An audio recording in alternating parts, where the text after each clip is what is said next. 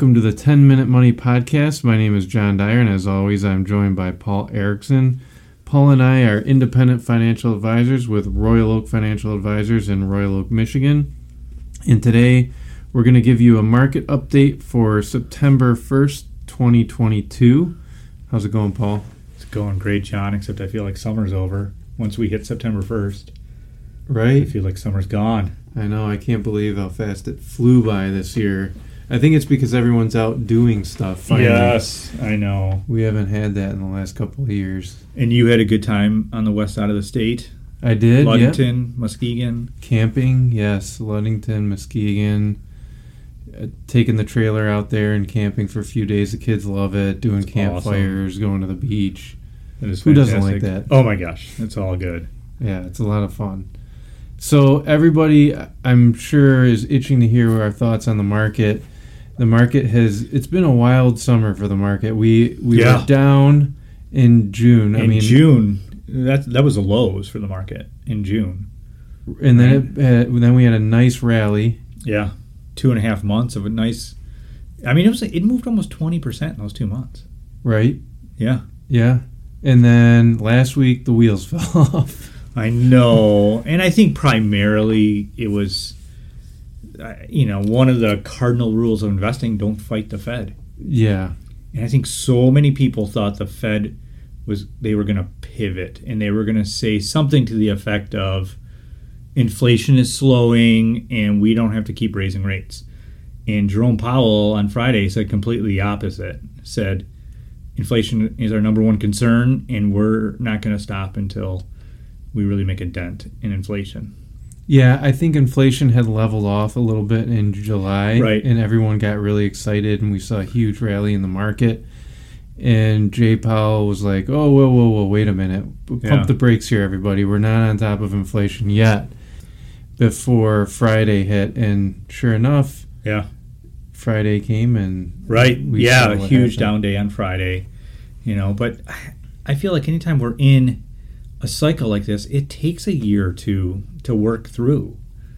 You know, I think he's Jerome Powell's raising rates. He's doing what he doesn't have that many tools, but this is the one tool he can use. And at the end of the day, I would much rather see inflation get under control and come down because deflation is really difficult to beat.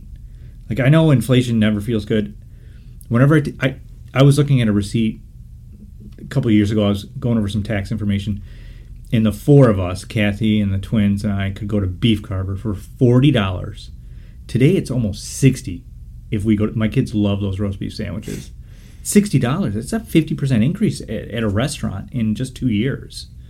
So inflation is real and it hurts but the U.S. economy is resilient. We'll get through it. Jobs are still good. He has to attack inflation. I would not want to be Jerome Powell right now. That is not a fun job. Right. He's taking he's taking a lot of heat right now.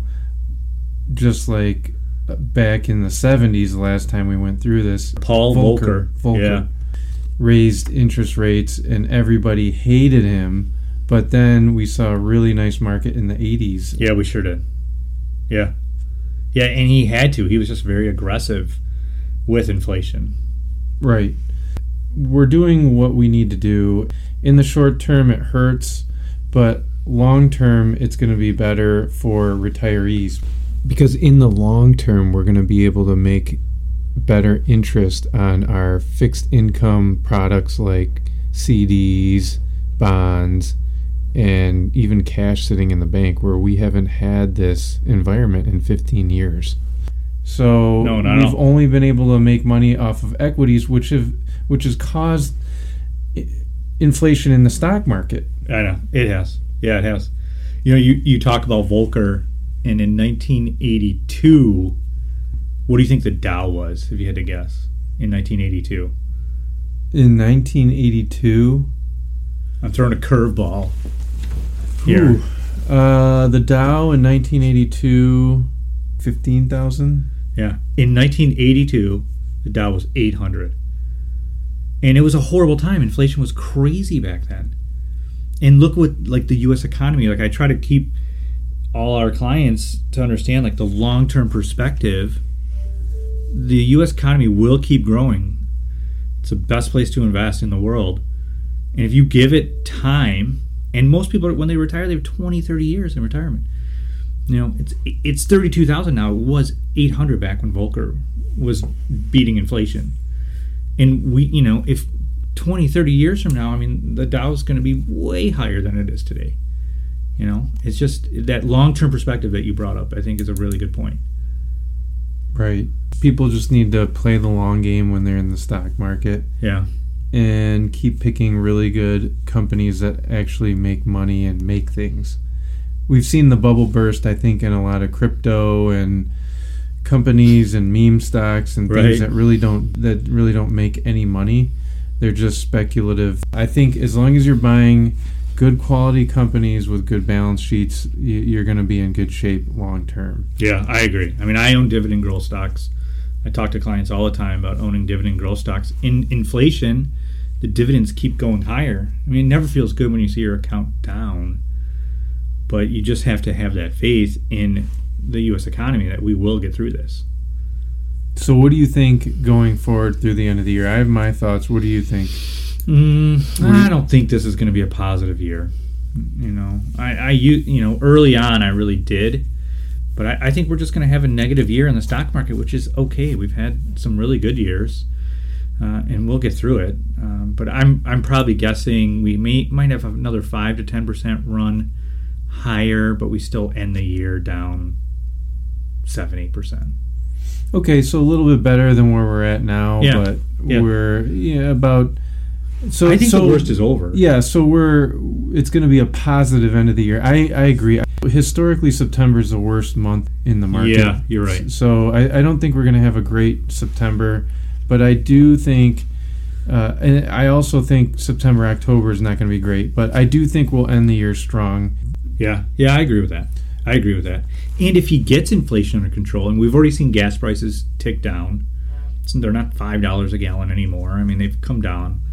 And if things like that, you know, if gas and rents and food, if that inflationary pressure eases and those things come down a little bit, I mean, the market's going to take that as really good news.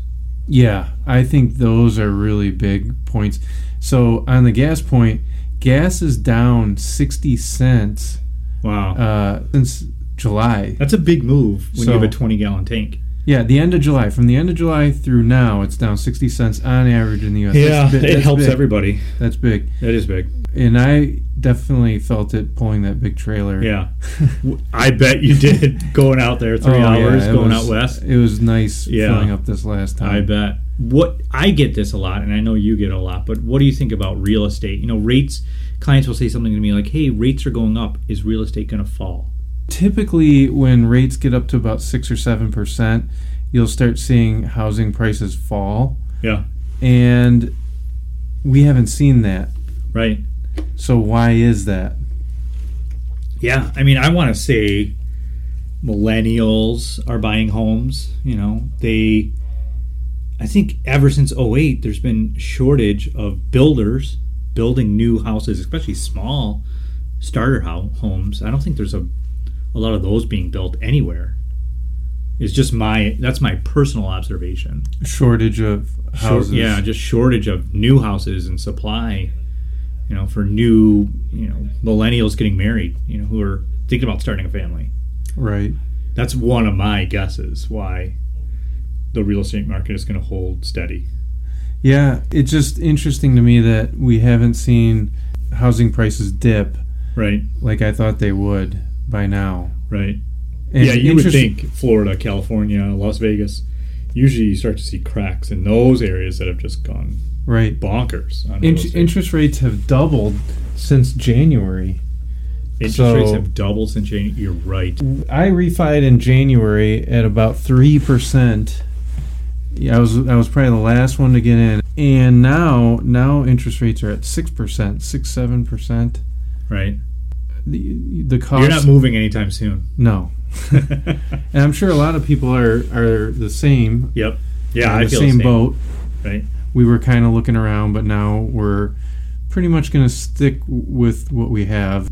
If you've got a three percent mortgage, you're not moving anytime soon. You, who wants a six percent mortgage? No, uh, you don't. And it, for me, it- housing prices haven't caught up to interest rates. So to, to live in a $500,000 house is costing you almost double than it did back in January.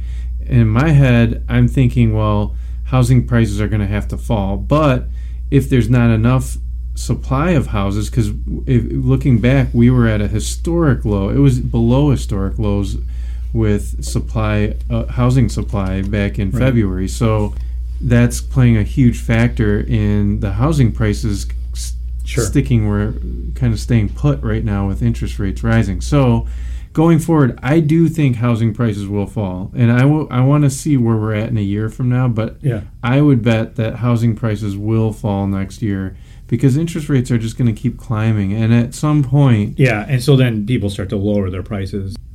is there anything else that you think people should should know about this market? Uh, you know, I think it, it just it's it's hard, but the right thing to do is really to be patient and ride through these storms. You really should not sell into this kind of a market. Yeah, if you have good, high quality positions, the best course of action is really to hold, and if you can, reinvest those dividends or even pick up some more value. If people are having a hard time staying up at night and it's really worrisome to them, they need to talk to their advisor. Let us, you know, give us a shout. You know, let us know, you know, how you're feeling about stuff. Let us walk you through this. Uh, but if they can, you know, try to tolerate the bad times because we know when we get into another bull market, there's going to be some really good times with the market. Right. Yeah, I agree completely.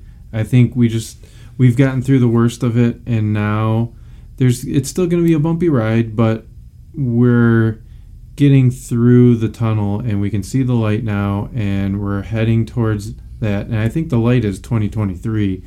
And we thought this was all going to happen in 2023, but it's actually happened a year earlier because of inflation Right. and all the factors that played into that the supply chain Mhm. which is still kind of a mess i mean I, I go to the grocery store and they're always randomly out of something i want I know. I, it's still not 100% fixed so we need to get that under control uh, obviously Jay Powell's jumping in on top of uh, trying to uh, get on top of this raising interest rates so there's that China shutting down and That I think that didn't help.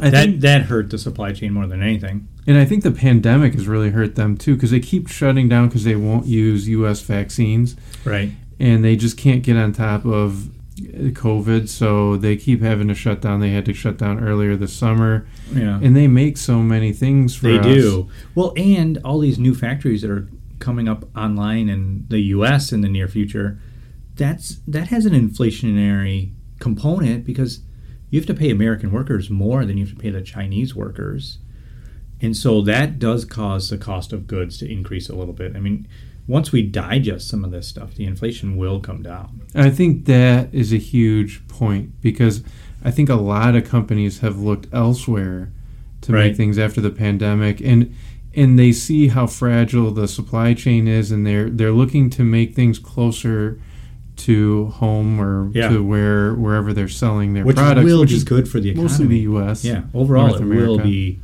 a positive tailwind for us. Yeah, it will be. It will be. I think it will be. And also wages have gone up. Right. It's been a long time since that's happened. Right. Now you've had a lot of people quitting jobs. That's a whole nother story. That is. That'll be fascinating. There will be many books written on that. Yeah, that that The Great Resignation. the story is still being written there. So I'm really interested to see what's going on with that. right. It's fascinating. But all in all, I think I have a positive outlook on where we're going to be. We're going to be in a better place down the road, five, ten years from now. What do you think? Yeah, no question. No question that that Dow is going to be 40, 50,000 in our lifetime. I mean, it's going to keep growing. It really will. We're in a good spot compared to where we were in February. Yeah. uh, we we've made it through the storm and uh, just hold on to what you have, and if you have some cash on the sidelines, it's not a bad time to Yeah, make a list of things you want to own. The other good news of September is uh, cider mills start to open up here. Oh yes, cider mills and bee season. Getting chased around a cider mill Yeah. by fifty bees. So yeah, can't wait for that. So as always, thank you everybody for listening, and this was for educational purposes only. Thanks, Paul. Thank you, John. Please give us a review and like wherever you listen to your podcast. You can also find us at www.royaloakfinancialadvisors.com for any of your finance related questions. Thanks everyone for listening. Thank you for joining John Dyer and Paul Erickson on this 10 Minute Money podcast. John and Paul are financial advisors with Royal Oak Financial Advisors in Michigan, a fee only RIA who specialize in helping their clients better understand their investments. If you watch the pennies, the dollars will come.